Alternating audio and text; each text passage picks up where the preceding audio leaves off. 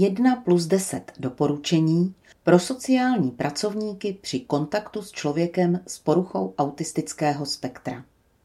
Autismus je zatížen předsudky o nepochopitelném světě, agresivitě, často se o něm hovoří jako o něčem fatálním.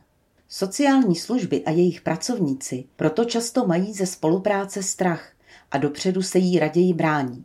Někdy je opravdu obtížné lidem s autismem porozumět a najít odpovídající řešení složité situace. Sociální práce je však mnohdy efektivním nástrojem ke zvýšení kvality jejich života. Sociální pracovníci často díky svým zkušenostem dokážou rozeznat a pochopit, co člověk s autismem chce a potřebuje. Za prvé, respektujte jedinečnost člověka s autismem.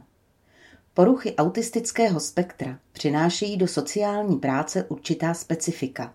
Každý člověk s autismem je ale jiný, přichází k vám s vlastním originálním příběhem. Také projevy autismu mohou být velmi různé, každý člověk s autismem potřebuje jinou míru podpory. Nepřistupujte k němu tedy primárně jako k člověku s Nepřistupujte k němu tedy primárně jako k člověku s poruchou autistického spektra, ale jako k jedinečnému člověku. Za druhé, nepředpokládejte konvenční chování, ale nezaujímejte dopředu příliš speciální přístup. Někteří lidé s autismem mají potíže porozumět společenským konvencím, je tedy dobré být připraven na to, že vám některý z nich nepodá ruku, bude se s vámi bavit výhradně o tom, co ho zrovna zajímá, nebo se vám neomluví za zpoždění. Nevyžadujte, aby člověk s autismem tato společenská pravidla dodržoval. Nevyžadujte, aby člověk s autismem tato společenská pravidla dodržoval. V případě jeho zájmu ho můžete citlivě informovat o tom, co je běžné. Za třetí, jednejte předvídatelně.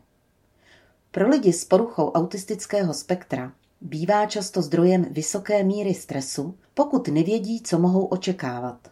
Je tak vhodné ne pouze vytvořit efektivní individuální plán, ale v rámci vašich možností také nastavit srozumitelná pravidla spolupráce a komunikace, například, že na e-mail odpovíte do pěti pracovních dnů, nebo že při každé konzultaci představíte její plán. Tato pravidla pak co nejspolehlivěji dodržujte. Je také prospěšné se ptát na preferovaný způsob komunikace, například skrze e-mail, es em es zprávy či telefonický rozhovor. Za čtvrté, ptejte se a informujte jednoznačně. Lidé s autismem mívají často potíže s rozlišováním kontextů, proto se snažte otázky i odpovědi dávat co nejjednoznačněji. Obecnou otázkou, jak vycházíte z penězi, nebo nadměrným používáním hodnotících pojmů, co je dobré, co je divné a podobně, můžete v člověku s autismem vyvolat zmatek. Vaše otázky i soudy tak uvádějte do kontextu a snažte se, aby vyzněly jednoznačně. Lépe tak bude znít například otázka, jaké máte příjmy a výdaje. Za páté, odůvodňujte, vysvětlujte, poskytujte ověřené informace. Během spolupráce pak odůvodňujte a vysvětlujte i to, co se vám jeví jako samozřejmé. Nepředpokládejte například, že člověk s autismem vidí stejné důvody pro to, aby měl a udržoval vztahy, jaké vidíte vy. Vyplatí se také klientům posílat přehledné písemné výstupy ze spolupráce s navrženými dalšími kroky, na kterých jste se domluvili, protože samotné řečené informace mohou být pro člověka s autismem příliš zahlcující a snáze je tak zapomene. Za šesté, vyjasněte si vzájemná očekávání, ujišťujte se o srozumitelnosti. Držte se toho, co si domluvíte a nepodceňujte formulaci podmínek spolupráce, obzvláště při dlouhodobější spolupráci.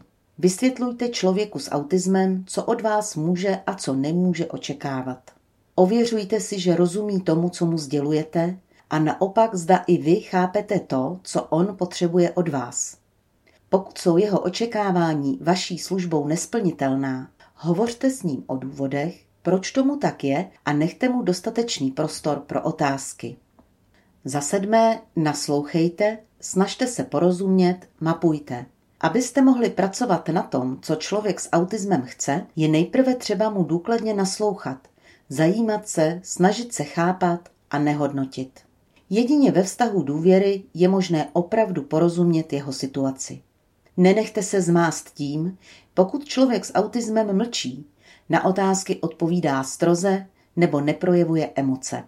Pokud na vaši otázku neodpovídá, je pravděpodobné, že jste ji nepoložili dostatečně srozumitelně, konkrétně nebo jednoznačně, potřebuje více času na odpověď nebo prostě odpovědět nechce. Dobře vám pomohou standardizované nástroje mapování situace klienta, je však vhodné vycházet ze struktury, kterou ve svém životě vidí sám člověk s poruchou autistického spektra. Za osmé, usilujte o vztahy a začlenění. Nepodléhejte mýtům, že lidé s autismem o vztahy nestojí. Většinou i soběstačný člověk s autismem potřebuje vztahy s druhými lidmi a vědomí, že někam patří.